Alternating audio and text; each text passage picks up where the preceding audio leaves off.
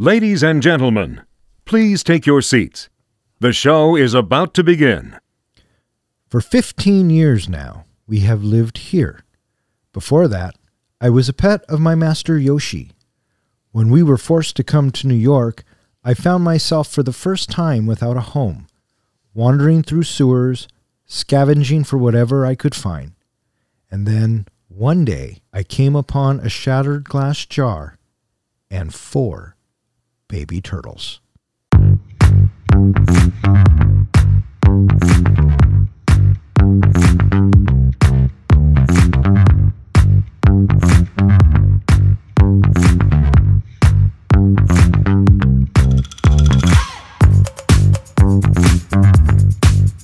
Good evening, and welcome to another episode of Three Guys in a Flick. This is where we review the good, the bad, and the absurd. Tonight's episode The Teenage Mutant Ninja Turtles. Beware spoilers. Coming to you from my basement, as always, my name is Don, and to my right we have our comic book guy, John. How you doing? And to my left we have the professor, Ken. Cowabunga! There it is. That's what I was waiting for. Where were you at on that? I was going to throw out a radical. Why but, didn't you? But you didn't ask me how I was doing. You Yeah. just said, "Here's John." Well, that's a good point. I didn't think that one through all the way. Now I want to point out we are not doing the Michael Bay version of Teenage Mutant Ninja Turtles. We are doing the original 1990 version. As far as I'm concerned, it's the only one. Okay. So I guess it, it was implied, and um, it was implied that it was the 1990 version. So if there was any confusion out there, I'm sorry if you tuned in for the uh, Michael Bay version of Teenage Mutant Ninja Turtles. A, you should be slapped, and B, fuck off. Okay. Shame on you. That's right. That's right. No, we are in fact talking about the 1990 Teenage Mutant Ninja Turtles, uh, submitted by request uh, to us from our True Believer listener Zach. And I was talking to him earlier, and I said, "Why TMNT? Right, 90." And he said it was one of his favorite films growing up, and there's a lot of nostalgia there. And he thought it would be funny to hear us talk about it. So there Thanks, you go. Thanks, Zach. Yeah. As soon as you were commenting about, you know, uh, th- th- you're expecting the Michael Bay version, and what was the first comment you said? Oh, dude, that was so long ago. I don't remember.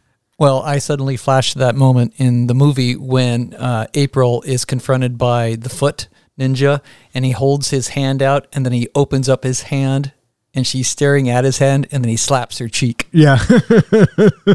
so that's what you get if you're expecting Michael Bay. Yeah, that's right. Did you guys ever see the 2007 animated version? I did not. Is that the one that was computerized? Yeah, yeah. That one was after this franchise, uh, but before Michael Bay's Abomination. I was actually scrolling through, like I watched this movie on Tuesday night, Mm-hmm. and then last night I was scrolling through a bunch of you know Teenage Mutant Ninja Turtle movies, trying to figure out, thinking I'm gonna watch another one, and I ran across that one, thought about watching it, but then I watched the Michael Bay version. Did you really? Really? Yeah.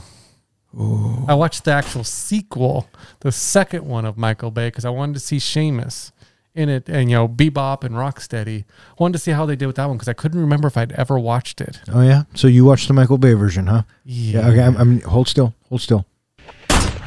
Okay. I and you know what? That would have been more enjoyable. See what? Well, you live and you learn. I guess that's that's what I can say to that. You live and you learn. I have seen the uh, first Michael Bay version, and sadly, uh, the second Michael Bay version. But to my defense, at the time, I had little kids, so I was forced to watch that shit. Uh, but what I was saying about the 2007 one was that one's actually really good. If you ever get a chance to have some time to kill, check it out.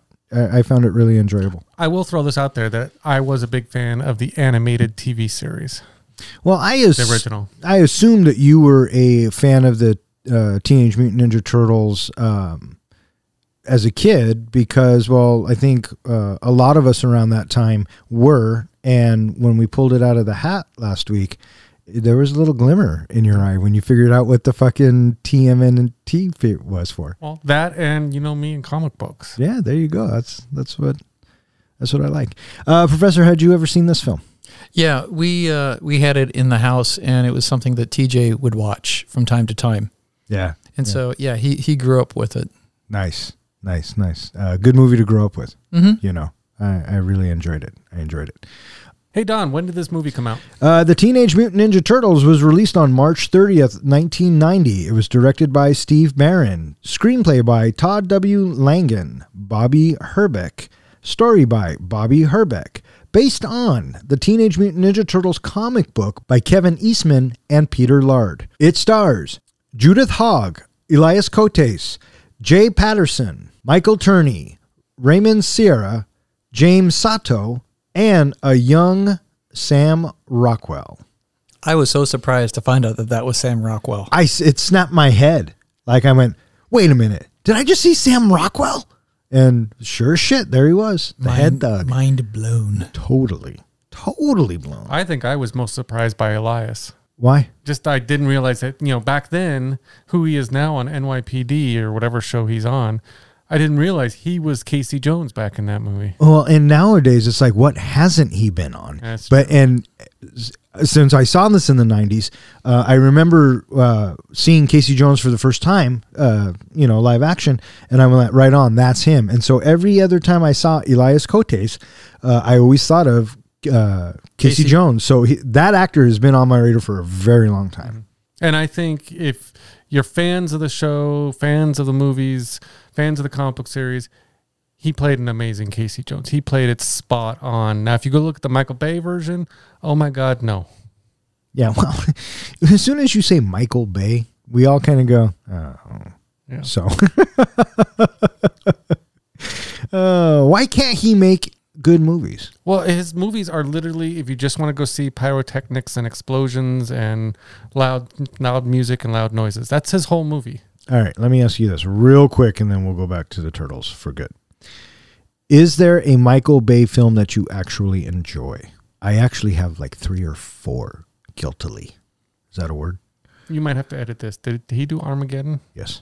That is the one. I my pick. That's definitely on my list. my, the only Michael Bay movie I can think of that I really enjoy is Armageddon. Is the top of my list. Now maybe the first Transformers, but Armageddon's my number one. you? I do not mind Michael Bay what he did with the movie 13 Hours. Yeah. Yeah, there you go. That was that's actually a good movie, right? Mine would be Armageddon for sure. Fuck any of the bad boys.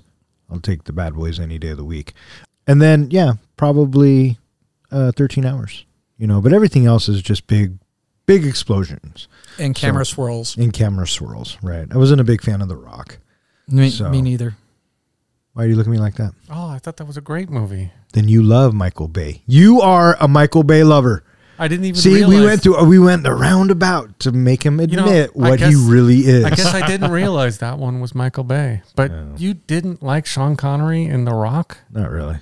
Oh my gosh. And even and Winners go uh, home. And I and I love uh or was it Losers Go Home, Winners Go Home and Fuck the Prom Queen? yeah, well, there you go. There's some great lines in that movie. Back to TMNT. Which was made for thirteen point five million dollars and grossed two hundred and two million dollars at the box office. Can you Not repeat too that? bad. That is crazy. 202 million? Two hundred and two million. Yeah. That is just that blows me away. Looking at that movie now, maybe I'm comparing it to some movies today, but looking at that movie, the way it was done, it just blows me away that it made 202 million. I wonder if it's because children were sent back to the theater again and again, and parents taking them again and again. That makes. I do remember when they were hyping this movie. Didn't they keep like the turtle designs hidden, like in all the Oh, yeah, all the yeah. promo stuff? You only saw them like their heads halfway coming out of a swamp, or Or, their weapons. or Yeah. out of the you know the sewer or whatever. Very reminiscent to the how the film opens. Yeah. They kept him in the shadows. Yeah, for sure. I totally remember Yeah. that. Mm-hmm. And do you remember when you saw him for the first time? You went, "Oh, that's not half bad." Mm-hmm. And then the first time you saw him fight, you went, "Oh, fuck yeah!" Right? Mm-hmm. Well, You here's know, the back crazy. then. Here's the crazy thing. Originally, they were going to do a kind of a Roger Rabbit thing to this. They were going to do animated versions of them with live people. And I'm glad they scrapped that idea and went with Jim Henson's studio to make the puppetry with the masks and the costumes and the outfits. And I think it took two or three people to work uh, the Splinter puppet and things like that. And Yeah.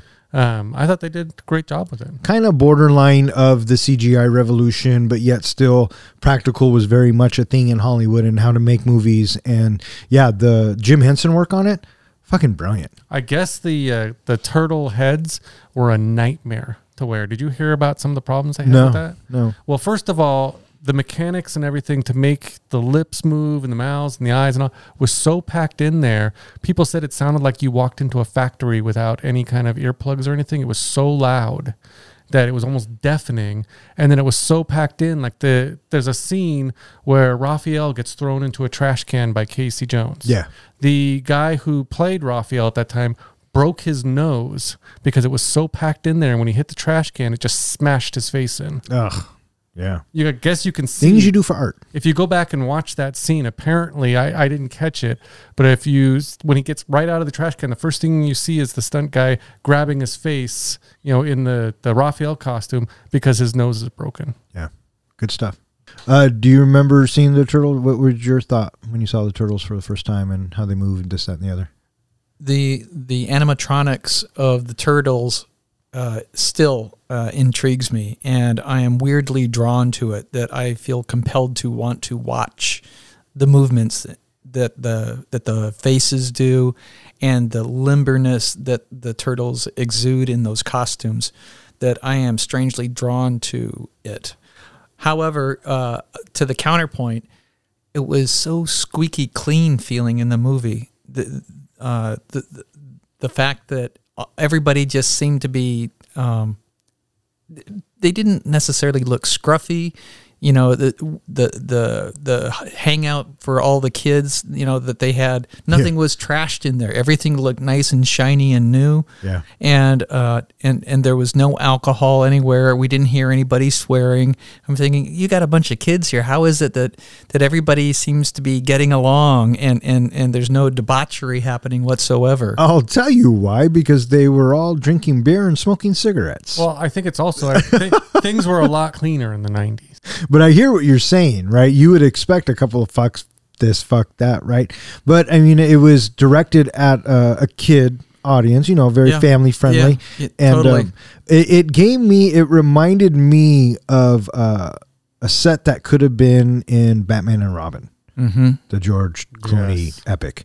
Um, so I'm curious if uh, the makers of that film took inspiration from uh, Teenage Mutant Ninja Turtles. Did you find that the turtle costumes worked so well that you kind of found yourself not really seeing them as puppets or seeing them as mechanical, but just kind of going with the realism of it? Absolutely, from the get go. I mean, I stopped thinking of them as guys in costumes and just thought of them as turtles. Yeah, absolutely. And you know where it is for me? It is in the opening when uh, April gets attacked for the first time, right? Uh, and we barely see Raphael's thing. When you see them, because that's really the first glimpse you get of the turtles in the film. I buy it as soon as I see it. The detail, and it's just a small section of his face, but it looks so real. I don't think of a guy in a suit. I think of a fucking turtle. So I think they did a brilliant job. The at that. only time I think it still kind of holds up. that I didn't feel that way was there's a few scenes where the turtles are looking up and you can kind of see the seam on their neck. Yeah, I and noticed the, that too. The seam on their neck and a little bit under the chin. That's the only time I think I had any issues with the costume. Yeah, I, I, I noticed those too. Before we jump into this plot, John, why don't you tell us a little about the turtles? Absolutely. As you know, I love comic books, and I actually did collect the Teenage Mutant Ninja Turtle comic books for a while. It was originally published by Mirage Studios between 1984 and 2014. It was conceived by Kevin Eastman and Peter Laird, which is funny. I don't know if you caught at the end when the guy tells him where the warehouse is. He says it's on the street between uh, Eastman and Laird. Oh no, I missed that completely. So That's- he, he that's said cool. that at the end.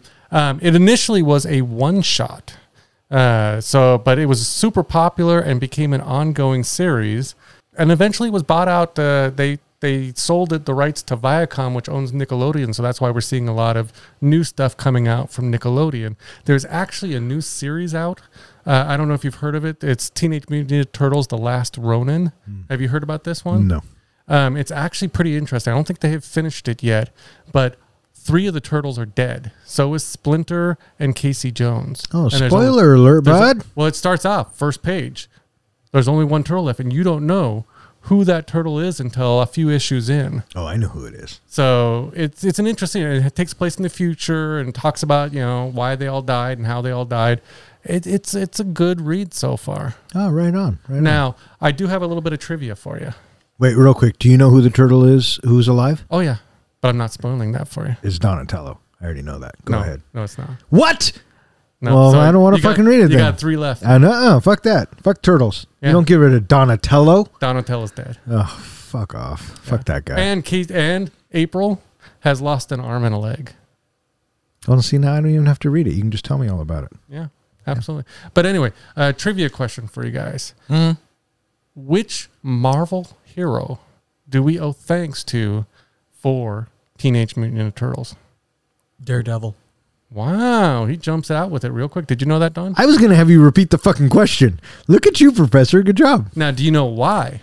Because they're because they're in New York. No, if you read the first comic book uh, and read their origin, there is basically a scene where a guy goes and knocks a blind person out of the way, out of getting hit from a truck, and gets hit in the face with radioactive canister. That is Daredevil's origin. That canister then falls into the sewer and creates the turtles. I love that. So the whole point was is that the two creators were inspired by Frank Miller's version of of Daredevil and his I think he did a comic book called Ronin and they wanted to do something that kind of complemented Daredevil, had the same theme as Daredevil, so they created the, the turtles. That's fucking awesome. So yeah, and so And- Daredevil never appears in their comic books, but they did do a crossover with Daredevil down the road. Nice. Uh, do you know how much that uh, said comic book is worth now these days? I have no idea. Seventy nine thousand dollars. Jeez, I believe it. And Golly. And the Number crazy one. thing is, is the original series that stuff was all black and white, so you didn't have the color mass and all of that. That didn't come till later. Yeah.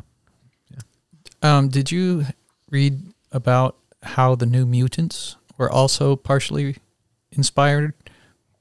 No, I did not. Want you to fill me in? So the New Mutants are a team of teenage mutants, and there's also other inspiration that Eastman and Laird had. They had uh, the Cerebus, the Aardvark. I actually collected that one as well, and Boris the bear.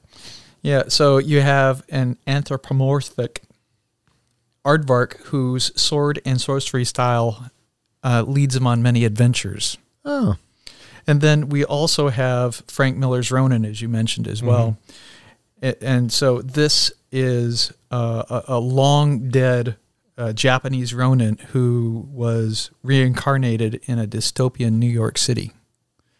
And so uh, they rolled, they combined all of these elements that John mentioned as well as what I just mentioned. They threw all that together, and that's where the Teenage Mutant Ninja Turtles hail from. A couple other things I wanted to point out, and if you think about it, in Daredevil, who trained Daredevil? Do you, Do you Stick. Who trained the turtles? uh, Splinter. Splinter, Stick, and Splinter. Who does the Daredevil fight? who, who is the enemy of Daredevil? Shredder. Well, no, of Daredevil, it's the hand. Oh, I'm sorry. Yeah. Of the turtles, it's the foot.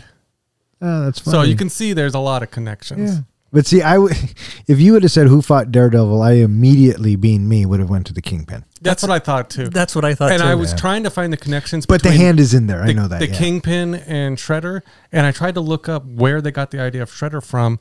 And Shredder is not connected to anything. They actually got inspiration from him from a cheese grater. Uh, cool. They basically thought, what if a villain wore a cheese grater? Yeah. So this film uh, was really one of the first modern day superhero live action movies. If you think about it, it came out in 1990. You had Batman, uh, Michael Keaton's Batman in '89, the year before. Uh, really, the only other uh, superhero movie that came out in '90 was Darkman. Um, I mean, there might have been more obscure ones that we don't know about, but according to the top 50, uh, so it, it came out in a time where superhero movies aren't what they are today. Absolutely. And going back and watching it last night, I can see like a, a spark of where uh, superhero movies came from, or or today's style, I guess. As technology got better, the movies get better, right? But this one seemed so. I guess you know real. I I suspended my belief and I went along for the ride. And you know, for a movie that came out in 1990 and being one of the first of its kind, um, I think it held up just fine. Yeah. So and it, it catered to you know young people as well well as adults. I thought it kind of hit both those. oh, absolutely, Both I those targets. Agreed, 100. percent Now, something you mentioned earlier about uh, well-known people, actors in this, Mm-hmm. uh, the fact of that Corey Feldman did one of the voices. Oh yeah, that's right. He was Donatello. Yeah, and he got screwed. How so? How so? He basically the direct or the producers of the movie approached him to hire him for this movie and told him they were making a small independent film. And so they offered him how much money did they offer him? It was like fifteen hundred dollars. fifteen hundred dollars to make this small independent film that they thought might just go to VHS and make a you know a small amount of money back, and ended up making the two hundred and two million. So he got paid fifteen hundred dollars Yeah, so he to do the voice work. yeah he obviously didn't get any uh, back end deals. No. You know, no merchandising, no nothing, no points. And as far as I know, he did not return for any other movies. uh, I don't know if well, There was only two of the voice actors I think that returned, and I can't remember which two. oh, I think Raphael was one of them. Yeah. But that's neither here nor there. I think it was Leonardo and maybe Raphael. Right on. As a crime wave rises in New York, reporter April O'Neil correctly theorizes that the mysterious Ninja Foot Clan is behind the rising chaos. The Shredder, the Foot leader, orders April silenced. She is attacked by the Foot in a subway and knocked unconscious. Raphael, one of the Teenage Mutant Ninja Turtles, emerges from the shadows, defeats the Foot, and carries her to the Turtles' hideout, unaware that one of the Foot is following him. Splinter, their rat master, explains to April that he and the turtles were once ordinary animals, but were mutated into intelligent creatures by toxic waste, and trained by Splinter in the art of ninjutsu. After the turtles escort April home, they find their hideout ransacked and Splinter kidnapped. They return to April's apartment and spend the night there. Danny Pennington, the delinquent son of April's supervisor Charles Pennington, works for the Foot. After bailing Danny out of jail for robbery and truancy, Charles stops at April's apartment where Danny glimpses one of the turtles hiding. He reports this to the Shredder. Now you talked a little bit earlier about the opening. Starts out in the dark. You just see the hand. I think throw the sai at the at the light. Uh, I thought that was really well done. I like you know I thought it was a good opening. I did too. I, I, I appreciated the fact that they kept the turtles in darkness and Mhm. they waited to the last minute to show us, and they did everything that's uh, what did I used to call it when we taught film? Uh, implied violence, right? Because all you hear, all you do is you hear, right? Mhm. And but you know that the thugs are getting their ass kicked. So yeah, I really appreciated the the style, the the way it opened. It's funny that you bring up the implied violence. Did you feel that this movie was violent at all? By today's standards, Yeah, no. Even back then, I don't think it was all that Mm-mm. violent. yeah. Because I guess Jim Henson's studio, Jim Henson said that he was glad that they made the, the costumes, and the mechanics, and all that, but they really didn't like all the violence in the movie. And then uh, what's her name? The woman who played April. She uh, complained constantly, so much so that they didn't bring her back for the second movie because she complained so much about the violence. Oh well, See, I, I thought it was anything but violent. Yeah, I thought it, It was, was- kind of cartoony violence. It wasn't that extreme. There's no blood. You know, y- you have the the turtles, you know, using their weapons, and there's no blood showed. Mm. There's no blood shed at all. And and Splinter, you know, supposedly he's got a serious ass whooping. He doesn't look like he has any blood on him at all. Yeah. The only scene that I could think of that could be slightly offensive to some is when that Master Toshi or whatever his name was, where he beats up the kid. that's my favorite scene. Yeah, he beats up the kid in the That's how you deal with youth. in the People. like book version of this or whatever. He kills the kid. Yeah, He beats him to death. But other Well, than don't that, be fucking around. other than that, I didn't think that it was that over the top. Now, one one of the things that you brought up earlier, Professor, was the clean look of everything, especially the the warehouse where the uh, The where, youths. where the youths are all the you know doing their bad things and bringing their stolen goods. I kind of got an impression, and I did read something on it, that they were going for kind of a Peter Pan vibe. I don't know if you got that. I got that. There was a scene in Peter Pan where I think it was the uh, the Land of Toys or something like that, where uh, the kids turned into donkeys. You remember that whole thing in Peter? Mhm. Or excuse me, uh, sorry, Pinocchio. I'm confusing. In Yeah, yeah, Pinocchio, yeah. Oh, okay. in There you. Yeah, Pinocchio, yeah, yeah. where it sh- they open up in the scene in uh, Turtles where the kid is smoking the cigar and shooting pool. Yeah. That's a direct image taken from Pinocchio. Oh, was it? Yeah. Yeah. I remember being in eighth grade, I think, when this came out, thinking, wow, that'd be a pretty cool place to hang out. Mm-hmm. So kudos to the They had some filmmakers. cool arcade games. I know. They had everything they wanted. And then uh, Shredder's speech. And what was interesting about this film is uh, it starts off with the bad guys. It opens on the foot and Shredder. And um, again, keeping the turtles back and in the shadows until the very last second. Because once you see them, it's like seeing the shark in Jaws. Once you see them, you know, the jig is up. You got to do something else to entertain us. And luckily for us, when they start to fight and we can see them fight, those fights were badass right? I mean, and those are real guys doing it. That's practical shit. They are running around in those suits doing those moves. So pretty fucking impressive. hmm And the fact that we got to see uh, two or three of the turtles at a time in a shot, each handling fights. Yeah. Yeah, so the camera was back far enough to keep everyone in frame and keep keep the action moving. So yeah, for sure. Did you have a favorite turtle? My favorite turtle is Donatello. Donatello? Ken, you got one? Uh, no, I don't think I do. I don't know. I see. My, I'm impartial to the wisecracking Michelangelo. The uh, the interesting thing about their names is obviously they named them after the Renaissance uh, artists, painters, things Right. like that. But they apparently, when they were naming them, misspelled Michelangelo. It's not spelled correctly. So when they were called out on that, basically the creators blamed it on Splinter's poor spelling. Um, so yeah, uh, April is uh, investigating the foot, and she's calling out the police chief, saying that you're not doing anything about it. Uh, April believes that there's this ninja ring of thievery going on. No one will listen. Uh, the cops don't listen to her, and so she is asking questions in the wrong places, and she gets. Um, she comes out of the station and her van is getting ransacked. And so the attackers go up to you know rob her or beat her or do whatever. The turtles come save the day. And now she wakes up and we meet the boss. And of course conveniently the boss's kid is one of these ninja thievery people that we've been introduced to. So we have a little subplot going there One of the bad kids inspire, aspiring to be a member of the Foot Clan. yeah yeah so um That police chief, he looked very familiar. Is he the police chief from Police Academy, or does he just look a He lot just like looks. him? Like, he just looks a lot like him. Okay. After an argument with Leonardo, Raphael goes to the roof of April's apartment building, where the Foot ambush him. He is knocked unconscious, and the turtles scramble to defend themselves, assisted by the vigilante Casey Jones, who had recently met Raphael. The building catches fire during the fight, and the turtles retreat to an abandoned farm belonging to April's family. Raphael recovers, and the turtles train while April and Casey fall in love. Leo contacts Splinter through astral projection, and the turtles return to New York to rescue him.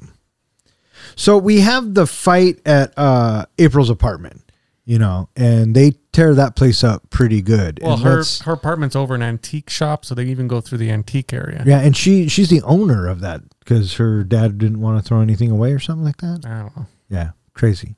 Um, but then uh, Casey Jones sees Raphael on the roof, and uh, they had met earlier in the park, and I thought that was a cute exchange. And I and I always thought it was funny when he said, uh, you know, uh, Ralph's got to go uh, blow off steam, so he's going to go see a movie. So he puts on what I call the Clark Kent disguise, uh, overcoat and a hat. hmm How does anybody not tell he's a fucking turtle? That's what I thought too. I thought it was funny that you know he has the green face, but you know, I think it was uh, Casey Jones says, "What are you, one of those punks who just paints your face green?" or or wears a mask. He even says that because I'm thinking, oh, that's kind of cool. But like when he's at the movie theater or something. Well, originally, Right. originally, I guess in the original script, he was supposed to go see the Batman movie, Oh, that would have been funny. and he was supposed to come out of the movie when he when he walks out saying, "Cool car, stupid costume." yeah.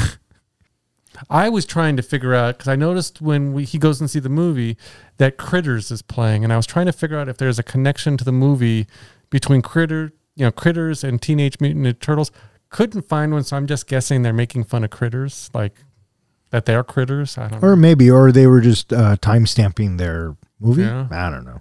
I don't, I know. don't know. Did you ever see Critters? Yeah, long, long time ago. I couldn't tell you. I mean, critters, gremlins, uh, they all kind of run together. Yeah. So I only saw it once. Okay. I want to know what do the turtles do to get their money?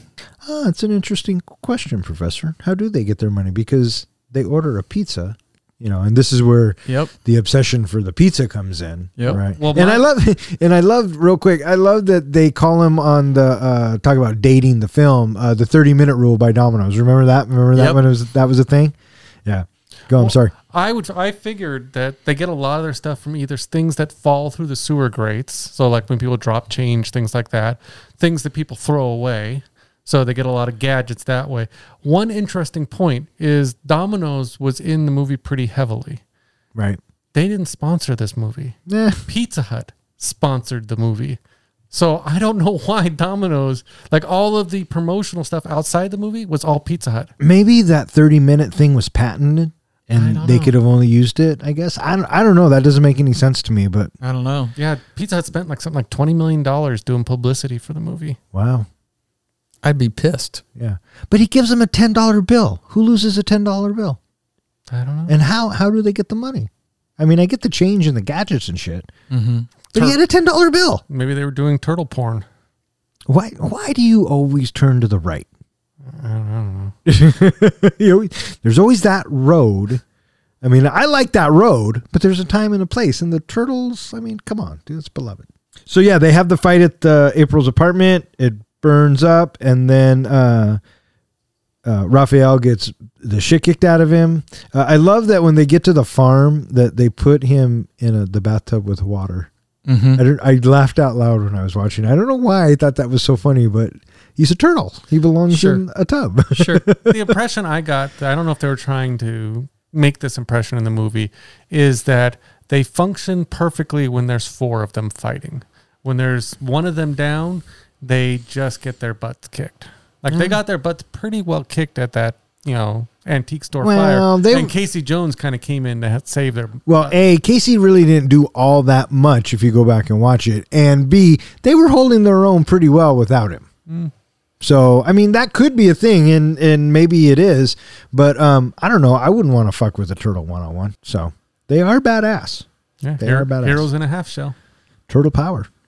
Splinter has been taken from uh, by the foot, and I uh, I gotta say that the first time I remember seeing it, seeing him strung up uh, on the fence, I was thinking, oh, he looks like kind of a puppet, Mhm. right? But last night when I was watching it, and the scene where he kind of looks up and he looks all beaten up in his eyes, I was I went, oh, poor Splinter. I have to agree with you, but what'd you think of the interactions between Splinter and Danny? Hokey and corny and nineties. Yeah, I wasn't a big fan of that Danny kid. Oh, neither was I. I just felt like he needed a good ass kicking. and that's all he really need. I'm sure there were kids down there who had real problems, Mhm. right? And here comes this privileged kid, it being all mopey and emo. Oh, he needed a good ass kicking, like the one Sensei Master did to the one dude. Yeah. Yeah, he, he was he he was very uh, pedestrian. He he was a cardboard character. I I think the first time I watched this movie, um, obviously I didn't know who was playing what characters. Or, I thought that was Joey McIntyre from the New Kids on the Block Oh, the Danny? Playing Danny. Yeah, doesn't he kind of look like him? No, Like he looks. then? No, he looks like somebody. I can't put my finger on it, but I, I he does resemble somebody to me too. So Yeah. uh, I don't. I don't. I think. Uh, which one was you said Joey? Jo- I think it was Joey McIntyre. He Which was one the, was Joey? The youngest one. curly hair, kind of you know Justin Timberlake slightly look. Maybe. Uh, we then we get to a uh, so every '90s movie has to have a montage, right? And every martial arts movie has to have a montage, and we get our training montage with the turtles. Uh, I thought it was. I thought it was good, and again, these guys are moving around in these suits and making it look real. So, yeah, a little bit. Uh, John just showed me a picture he has saved in his favorites of Joey McIntyre, and uh, yeah, a little bit, a little bit. So, He looks pretty dreamy. So the turtles uh, are back as one. Raphael has recovered, and now we're sitting around a campfire. And this is where we get our Star Wars force projection moment. And Splinter comes, and not once does he tell them where they are, where he is. He just tells them that he's proud of them and he loves them. It's like a canned response. It's like he recorded it. What do you guys think of that? I felt like he was saying goodbye. Like I'm basically dead, and so Yeah, you, that's you kind guys of have a good life. yeah, that's kind of the vibe I'm I got too. I thought the same thing that he thought that he was close to death and there is no hope for him getting out. Yeah, Yeah. And I kept thinking, "Fuck Danny." I know he's kind of a dick, right? Yeah, He's help help a rat out. Yeah, I was thinking, how come he doesn't? How come he doesn't uh, unchain them and they can make a run for it? But yeah, Danny has secretly been taking counsel from Splinter, who tells him the story of his master Hamato Yoshi's murder by a rival ninja, Oroku Saki, over the love of a woman named Tang Shen, while Splinter was an ordinary rat. During the struggle, Splinter's cage was broken and he lunged for Saki's face, clawing and biting him. Saki threw Splinter to the floor and took one swipe with his katana, slicing Splinter's ear. When Danny learns the Shredder intends to have Splinter killed, he and Casey set him free. Splinter reveals to the other teens who have been recruited by the Foot that the Shredder has been brainwashing him to do his dirty work. Realizing this, they all resign from the Foot. I'm I'm thinking that these kids are pretty wishy-washy for for them to be so lackadaisical about, you know, committing to the foot. As, Yeah. As, as soon as uh, things got uh, a little rough, a little tough, I don't want to do this. I know they had a pretty kick-ass place. They were having a pretty good time, and a rat goes, "Eh, you guys are all being brainwashed. You know, this is wrong, and you need to have better lives." And all of a sudden, they're like, "Yeah, yeah, you're probably right." Well, to be fair, Casey has something to do with it. He comes in and he gives them all a speech, which was surprisingly, or which was surprising coming from Casey Jones, right? He was talking about family, and he says, "This is your family, or you know, you guys don't know what family is." Blah blah blah, and he goes, he, he gets, uh, uh, they go get Splinter, and this is Sam Rockwell's big scene too. Now, this is also right after we've seen that kid get beat down, so that might have had a big, you know. Oh, thing to do with sure. Yeah. And another thing, they're fucking kids. Kids don't know how to make up their minds. So they go wherever the party is. And this party was coming to a close. I so- guess. So what do you think of the whole backstory? Is it the same in the comics? It's very similar. Uh, in the comic books, uh, well, there's two different versions. There, there was never really a good origin of how Splinter became the giant rat. A lot of people just assumed he got the same kind of mutagen on him, although it's never referred to as mutagen. It's always referred to, I guess, as ooze. But uh, kind of got the same thing that kind of you know mutated him. Uh, but in the comic book, he did learn his moves from watching his master. His master was actually killed uh, by Shredder, who uh, thought that uh, Master Yoshi had something to do with Shredder's brother being killed. And there was kind of a love interest, things like that. Uh, in the original animated series, uh, Master Yoshi is the one that actually mutated into into Splinter. Oh. So it wasn't a rat mutating, you know, up and becoming a super intelligent rat. It was the actual master becoming Splinter. Sure.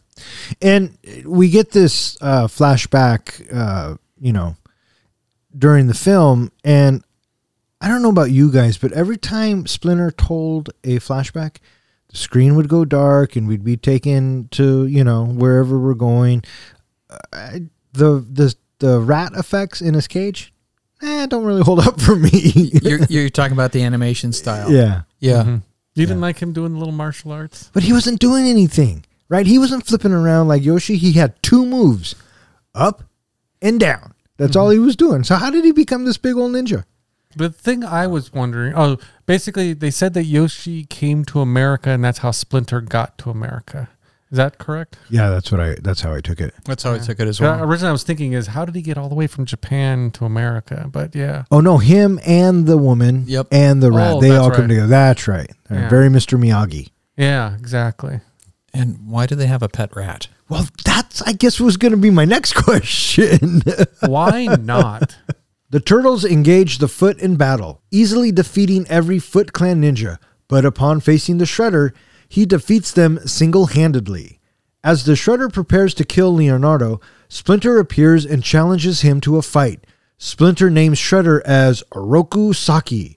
Saki removes his mask and touches his scars, remembering how Splinter gave it to him. He charges Splinter to spear him, who ensnares the Shredder's spear with Michelangelo's nunchucks, leaving him dangling over the roof's edge. In a final attempt to kill Splinter, Shredder throws a Tanto at Splinter, but when Splinter reaches to catch it, his grip is released and Saki falls into a garbage truck.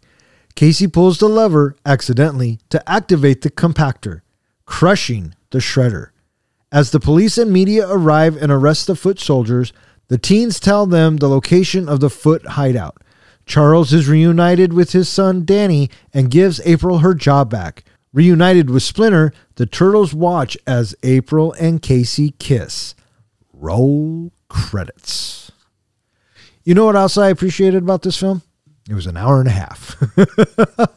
Agreed. It was a pretty quick movie. But uh, well, it was a quick movie, but there were some scenes that felt kind of long to me. The Namely farm the, scene. the well, yeah, the farm scene and mainly the flashbacks. So we're we're bound to have our final battle. And Was it much of a final battle, the one with Shredder? No, not at all. But we had gotten so much with all those other action sequences.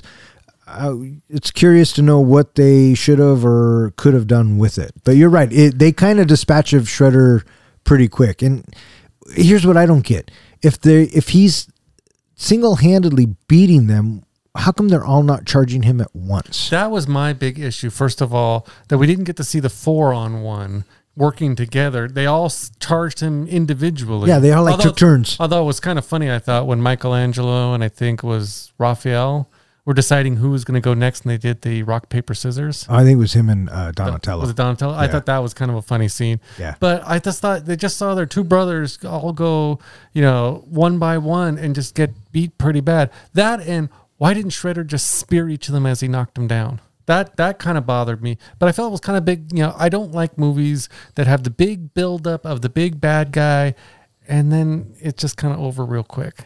Yeah, I, I think that if you could uh, go back in time and redo something, you'd probably want a better uh, fight scene between the between the five of them. Didn't So, you want to six really, Didn't you want to kind of see Splinter more kick his ass? kind of a little bit. It would have been, I think, reminiscent of uh, when I think of uh, Splinter doing kung fu and moving around like that. I think of Yoda using the Force in Attack of the Clones. Did you ever see the animated movie that I think recently came out this last year, uh, Batman and the Teenage Mutant Ninja Turtles? No, There is a scene in it. It's actually not a bad movie. It's based off of a comic book series, uh, the crossover. Batman fights the Shredder, and the Shredder holds his own against Batman. So he could have put up a little bit more of a fight. well, maybe, but he was taking him on one at a time. Yeah. I But feel- yeah, but yeah, but when he got to uh, Splinter, it was over pretty quick. I think that's a common trope in a martial arts movie is the uh, attack one at a time Yeah. uh, approach, and that certainly had a lot in this, where they would take their turns fighting one at a time, a- as opposed to all going at the same time. Yeah, Mm-hmm. yeah, for sure. And I think also Splinter uh, not having more of a fight, it probably just wasn't um, technically available at this time when the movie was made to put something like that together. Sure. Now, do you feel like the idea of them all going one at a time is showing that they still have a lot to learn and maybe they need to progress some more? Uh, it could be. Um, I think that them going one at a time, uh, they're trying to prove something, Mhm. maybe.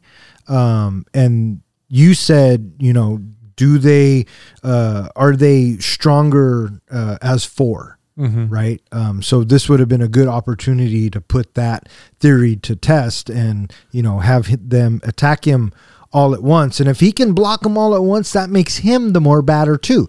So it would have it would have really upped the ante for for the fight. The other thing we have to think of is this is the first time they've ever met Shredder. They didn't even know who he was. A fair point. So they didn't know he was this guy from Japan that there was some history with and all of that. They just saw a big guy in a cheese grater costume. Sure, and they even call him a cheese grater costume. Uh, yeah, no, that's a fair point. I also uh, was reminiscent that you mentioned on the uh, the Yoda fight style, because that's what I was thinking of as well. We would have seen more of the Yoda fight style that happens in uh, Revenge of the Sith. The uh, fight that Yoda goes through was extremely conscientious when that sequence was put together because they didn't want Yoda to look ridiculous in his fight. You have this little guy that's jumping and flipping and twirling it Right. around. You wanted him to look uh, badass, not comical. Right. It's too bad they failed. Well, the other thing I got from this this scene is that did you notice that when they were charging the shredder, he was mostly using defensive tactics and knocking them down, and he wasn't getting emotional. It wasn't until he charged Splinter in an offensive manner that and emotionally that he got his butt thrown over the ledge. Yeah, it's usually emotion that'll kick you in the ass Yeah. for sure. Yeah. Isn't that mentioned in the movie as well? I think so. Doesn't Splinter say something like that? I that sounds familiar. I, I I bet that is somewhere in the movie. Yeah. Yeah. What do you think about the way that uh, Shredder was dispatched with the garbage truck? Casey the Killer. I thought that that went a little dark. Let's talk about the dark themes of this film real quick, right? Well, we have slapping of women, child abuse, child slavery, Animal abuse, animal oh yeah, animal abuse, teenage underage drinking and smoking, stealing. stealing. A lot of dark themes for a 20 Ninja Turtle movie. her purse kind of thing. Yeah. Yeah. Little bastard. I would have beat the shit out of him too. So, yeah, a, a pretty dark movie for the Teenage Mutant Ninja Turtles, especially in 1990, and geared toward kids. And and they dicked that uh, pizza guy out of a tip. He was late. Two minutes late. But even though he's late, they knocked the three dollars from thirteen dollars down to ten. Right. They gave him a ten dollar bill. They didn't give him any tip. Because he was late. Why does he deserve a tip for being late? That's what I'm saying. They, No. they- so that's No, another dark no. dark thing. Oh no. You don't think that's dicking someone out of a tip? Absolutely not. It's not. You know, I understand the policy is you three dollars off the pizza doesn't Right. mean you get out of the tip. Well, had you got there on time, I would have given you a tip because at that point you did what you said you were going to do and you got there on time and you deserve a tip. If you're late, you're late, bud. So if your pizza guy is late, you're not going to tip him. That's why they don't put time uh, frames on them anymore. Well, was, I think it was because they were getting a lot of accidents. oh, well, I'm sure that's part of it. Well, I'm sure that's most of it. But yeah, yeah, yeah. Uh, I always tip. Yeah. So I would have given them thirteen dollars and counted the three dollars as a tip. Well, yeah, but you are nicer than I am. Okay. Wait, that can't be right. Okay, so he takes the thirteen dollars, and you say, "Yeah, there's your tip." He doesn't get the tip, but Well- it, but in your mind, he he got the tip, even though it Well- goes straight to Domino's. Then he'd pocket the three dollars and go back and say I was late, so they only gave me ten. Well, yeah, I guess that was back in the day before everything was tracked digitally, Yeah. for sure. Or you just paid on. You, have you ever delivered pizzas? I have not. Did you ever deliver pizzas? No, sir. Yeah, me either. I was always in the kitchen. I was always eating the pizza. Oh, oh we know, bud. What do you think of the love connection between Casey and April? I didn't buy it. Mm-mm. Yeah, it seemed a little forced, and um, in today's day and age, I don't think the way he was approaching it would fly. so another one of those themes, right? He, he was kind of a little aggressive and A little, yeah. It certainly felt forced, but I mean, kind of goes for the bad boys, but maybe she likes the sports. I don't know. is it weird that the turtles go gaga over her too? A little. I think it You know what I mean? It would only be weird if they had pulled a Howard the Duck. Intererotic species, fucko. Yeah, Is Yeah, that what he says? yeah, because you know when Howard got together with uh, Lea Thompson. Lea Thompson, that was a little weird. There's your fourth film, Howard the Duck. uh, for those of you who don't know what we're talking about, you'll figure it out. But I will say in Howard the Duck, they did have the greatest soundtrack, the greatest theme song. Which was Howard the Duck, quack. Oh, you mean the actual theme song? Yeah. No, once again, you are wrong. But hey, to each his own. I think a user needs to suggest Howard the Duck. I think whoever suggests Howard the Duck, I don't even want to throw that out there. I don't want to say banned because I mean we'd watch it. Because you kind of do want to watch it. I don't you? want to watch it You by any do. stretch of the ma- You- no, no way. It's got the Ferris Bueller principle in it. Come on. We have a movie with Lea Thompson already in the helmet that I'm very much looking forward to. That you guys don't know what it is yet, and I'm excited. What do you think about the uh, writing of the characters of the Teenage Mutant Ninja Turtles, John?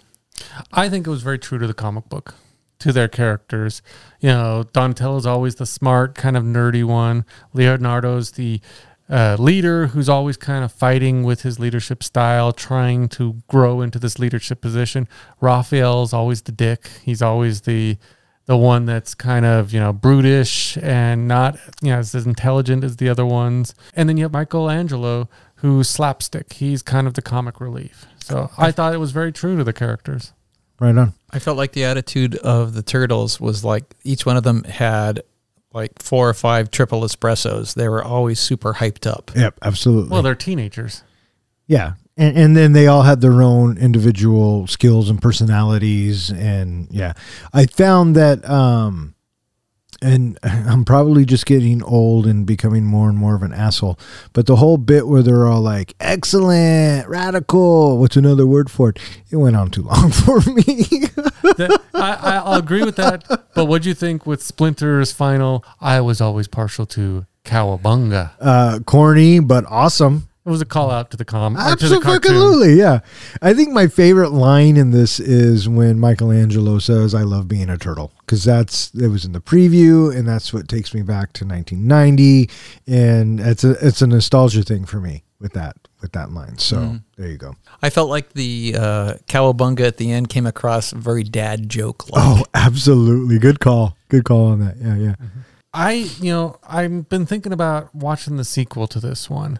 I can't remember much of the sequel. Does Shredder return? Yeah, So I he- think so. Yeah, he actually he creates uh, Bebop and Rocksteady. Well, I know he does it in the Michael Bay, but does he do it in the yeah, sequel of no, this yeah, one yeah. too? No, that's what I'm saying. He does it in this one too. okay, I'm gonna have to go back and watch that. What's your favorite scene? I can't think of one. Casey Jones and Raphael when they first meet and have their fight. Uh, uh, there's just something about when he pulls out the cricket bat. Yeah, that's I good. just love that. That's a good one. That's a good one. Uh, I would have to say the whole uh, April's apartment fight sequence uh, is entertaining, uh, well shot. Again, it's all practical. Um, that that's probably my favorite scene in the movie. When I do think about the movie, though, I will say that I, I only think about the fight sequences. I don't think about stuff outside of that. So one other point uh, that we didn't cover earlier is when we were talking about the uh, warehouse that they were storing all the, the stolen goods and the Right. kids were. Was that familiar to you at all? Uh, I can't put my finger on it. Where was it from? It was another movie that we reviewed earlier, Um, I don't know. The Crow. Check that shit out. Oh, get the fuck That, out of here! that was the same location that was used for The Crow, and it's a it's an abandoned cement factory used for The Crow and Super Mario Brothers. Oh well, there you go. See, it's all being connected. So to get the trifecta, someone needs to suggest Ah, no, stop it right there. that we No, I didn't. Super Mario. Damn it. Brothers. Hey, um, I got to draw the line somewhere, bud. so I, I've read that uh, Steve Barron he w- he was fired before the production was done. Do does anybody know why? Is that the director? Yeah, the director. I have no idea.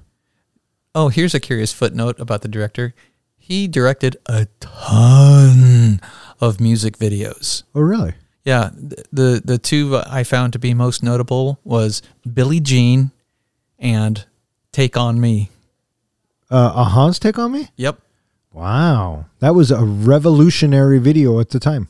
Yes, it was. Yeah. Looking at my notes, I do see why he was fired. At the time, the producers thought he was making the movie too dark.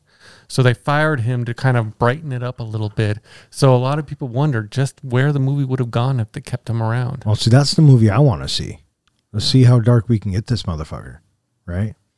Yeah, it was uh, mentioned. I guess the uh, the director Steve Barron, or no, excuse me, uh, it was according to Josh Pay- Payas. Josh Pais was on a podcast. I was there too, and he talked about the director being fired. All right, so riddle me this: Why, um, if that was too dark, but you thought that the spirit of the uh, turtles was accurately represented from the comics, do you do you think that the movie's overall tone, John, was in the spirit of the comics? I don't know if it was as much in the spirit of the, the tone of the comic books. I think the, the comic books were a little bit darker, a little more serious. They had some kind of humor in it. I mean, you got four turtles fighting, you know, foot ninjas, but it was a little more dark and serious. This movie was more of a compliment to the animated series. That was more comedic. Right, but I think uh, Steve Bannon's probably, or was it Steve? Steve Bannon. Steve Bannon's original vision probably paid uh, more closer detail to the comics. That's what I would and, guess. and the studios were probably like, "Fuck that! Make it like the cartoon series. Money, money, money, money." Yeah, because they wanted to grab that audience of the animated series. Sure. Okay. I mean, if you think about it, where did most kids and people know of the Teenage Mutant Turtles from? Did they know them from the comic book or did they know him from the animated series? Well, it depends on who you ask. Yeah, but I'm saying the majority. I would guess the majority knew it from the, the cartoon. John, when did you say the comic first came out again? You, um, the, the first one. 1984, I think. Yeah, I believe 1984 was when the one shot came out, the black and white one shot. Okay. Here's an interesting tidbit. Uh, all of the actors who played in the uh, turtle costumes actually appear in the movie out of costumes in different character roles. Like one is in the ta- back of a taxi cab, one is one of the kids, you know, in the foot, like in the warehouse. Uh-huh. So they actually all cameoed in the movie as well. That's pretty costume. cool. That's awesome. That's awesome. All right, so uh, I think we are. What you want to rate this bitch? Hey, I think we should rate this bitch. What do you think? Sure, let's rate this bitch. I, I could rate this bitch. All right, well, I think we should rate this bitch. Uh, Professor, how do we do our ratings? Well, we are going to be rating our movies in a slightly different tone. I fear change. We Embrace it, my friend. Embrace it. it's the the quote is "We fear change." What's that from? Hang on, hang on, hang on. We fear change. Uh, fucking the little green guys from Toy Story. No. No. Fuck me. What is it? The next thing that happens is a hammer is picked up and a mechanical hand is bashed repeatedly with the hammer on the table. Wayne's World. Oh, yes, I remember now. Garth. Garth is wearing that that Garth Algar, that that, right. that crazy thing on his head. Right, right, right. Hey, if you want to get froggy, put that in the If you do, Don will ban you. no for Wayne's World. No. no, and Just checking. watch your fucking tone, son. Don't make me fucking come over there. So we I thought we were pretty light with our f bombs tonight. That's about to change. Yes, it is. And why is that? Well, because for those loyal listeners that have a tendency to think that we swear too much, fuck yeah, we do. And that's what's going to be changing in our tone. How we rate our movies, because it's all about the F's, the F bomb. If we have a movie that we just loved, that this is cinematic gold, we're giving that five F's, five fucks. Fuck yeah. Now, if it's a movie that we didn't, you know, we- we're not going to see that anymore, then that's going to be one F. You know, like, fuck that crap. So, what if we don't give a fuck about a movie? If we don't give a fuck about a movie, well, that's going to be zero Fs. Zero. Zero F You know, bombs. that that movie can just fuck off. yeah, fuck that shit. Hey, hey, hey! You know what? You guys are saying the F word a lot lately, and uh, very aggressively at the moment. I'm gonna have to ask you to kind So- of tone it down there. All right. Sorry, Don's dad. So, yes. So, a movie is going to be five Fs or four, three, two, or one F. Is Or that- zero. Is, is that better? I guess. I don't give a fuck. You know me. You know why I don't have an ulcer? Because I know when to say I don't give a But fuck. here's the thing: with our new scale, you are going to be giving a fuck to some movies. that's probably You're going to really be giving true. multiples. I can give multiple fucks. Well, I have no problem with that. I like that. I have I have plenty of fucks to give So for the movie that wants to receive them. So, Professor, if I'm understanding this correctly, in the past, we've done our rating mostly on the rewatchability of movies. Now, that's actually just going to factor into our rating. It is one of the components. It's going to be one of the components of, do, you know, we're always talking about how much we like a movie and then we give it a bad rating, or how much we don't like a movie, but this movie we'll rewatch again, so we'll give it a higher rating. Now it's going to be how much do we care about this movie and will we watch it again? Is that correct? Yeah, it, it's all of those things. You, you, you throw all that together, and there are some movies that just make you feel really good, or or the, the move the movie just moves you, and you are uh, taking all of that into the consideration when you rate the movie. So, a movie that moves us that you really care about. So, like Flash Gordon. There you go. I give Flash Gordon zero fucks. You know why? Because fuck that movie and fuck you for putting it in the helmet. I gotta say that stings a little.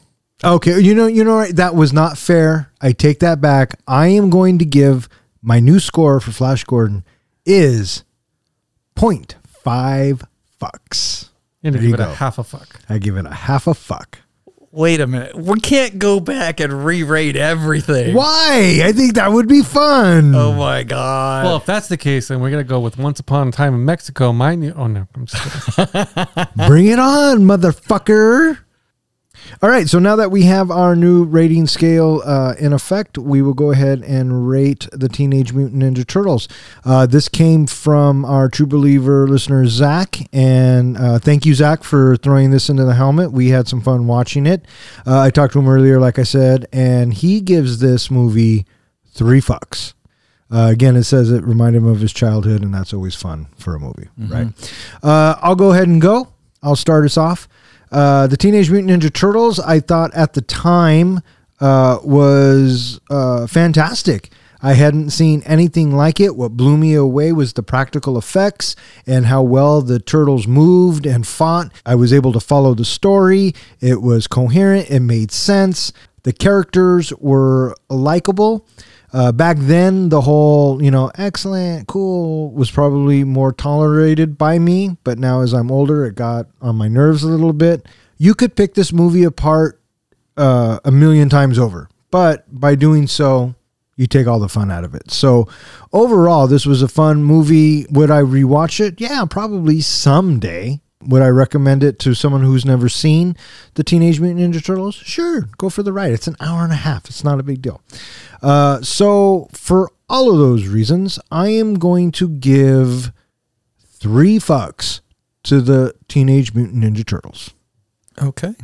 I will go next. Don, uh, you brought up the practical effects. I have to agree with you. Back then, the practical effects kind of blew me away. The way they got the, the mechanical mass and everything to move, the lips, the eyes, the realism of it. Nowadays, that might be a little hokey since we've seen a lot like it. And nowadays, it would all be computer generated, which we'd end up with a Michael Bay film if this movie was remade today. Uh, but other than that, it really does harken back to the cartoon, which I said earlier I'm a big fan of. Uh, the comic books keeps a lot of the spirit of the comic books, which I thought was really well done. You know, this movie could have been very poorly made and geared to just a young audience. Could have been really hokey, but they kept in and you know some of the complaints like Jim Henson and uh, the, the actress who played uh, April, you know, they wanted all the kind of the the violence taken out. I thought the violence worked well in this movie. I didn't think it was over the top. I thought it worked well. I thought there was enough comedic timing um, combined with the action. Uh, the acting, of course, is not the highest level, but you wouldn't expect that from this movie. Um, it had a lot of great lasting power in this movie to the point of this is one of those movies that we would name on our list of if you want to go back and revisit the early 90s you go back and visit this movie you know 1990 um, it gives, gives you a little bit of feel of that 80s kind of vibe in the colors the looks the designs the language the radical the cowabunga. You get all of that kind of feel. Would i put this at my top of my list of movies i want to rewatch? No. I, it wouldn't be a movie that i would say you know, I'm feeling like going and watching Teenage Mutant Turtles. I'm glad Zach suggested it. I'm glad I got to revisit it. If it was on TV, yeah, I probably would catch some of it. Don't know if I'd watch all of it.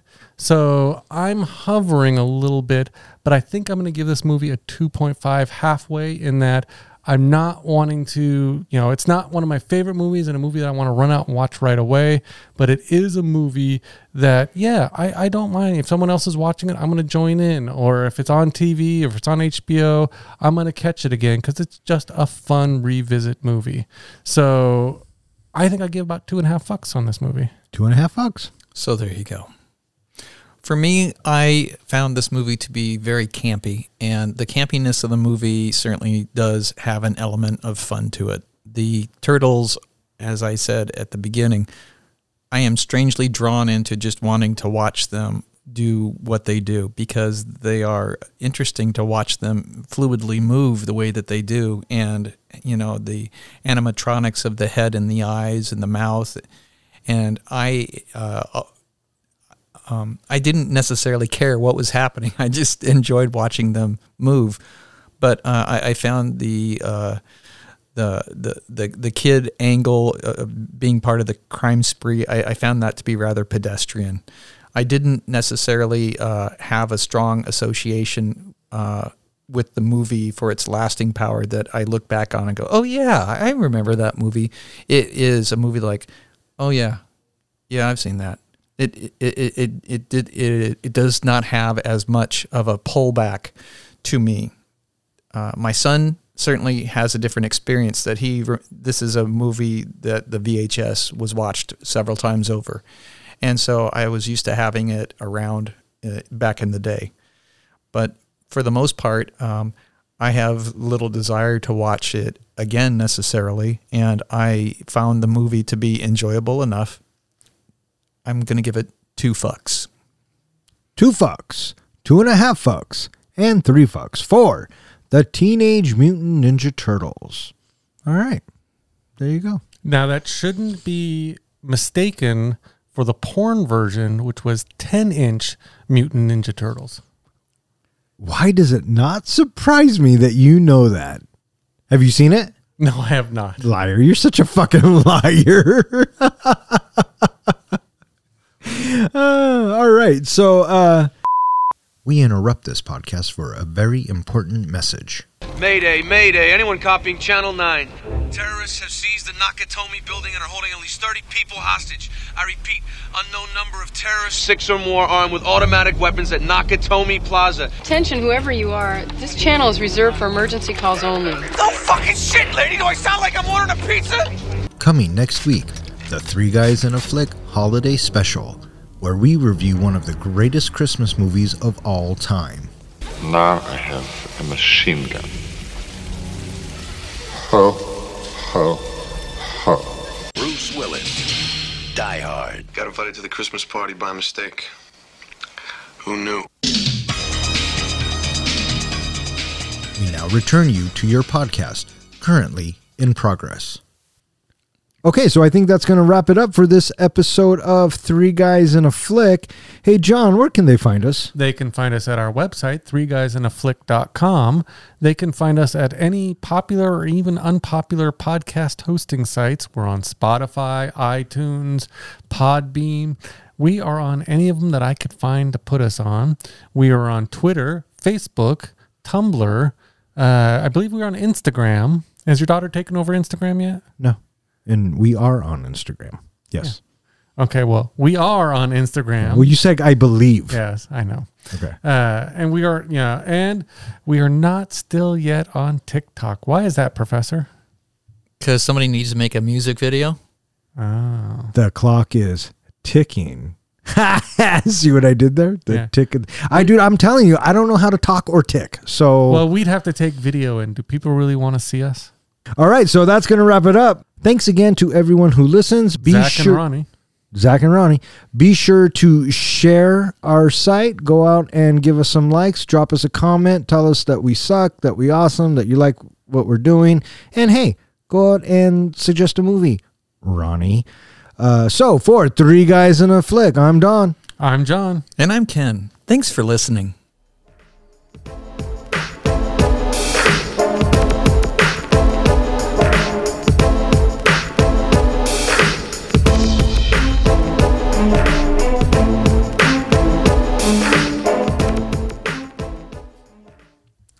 You know, it's funny. I looked down at the timer and we were already finishing. I had already said uh, roll credits, and we hadn't even hit an hour on the counter.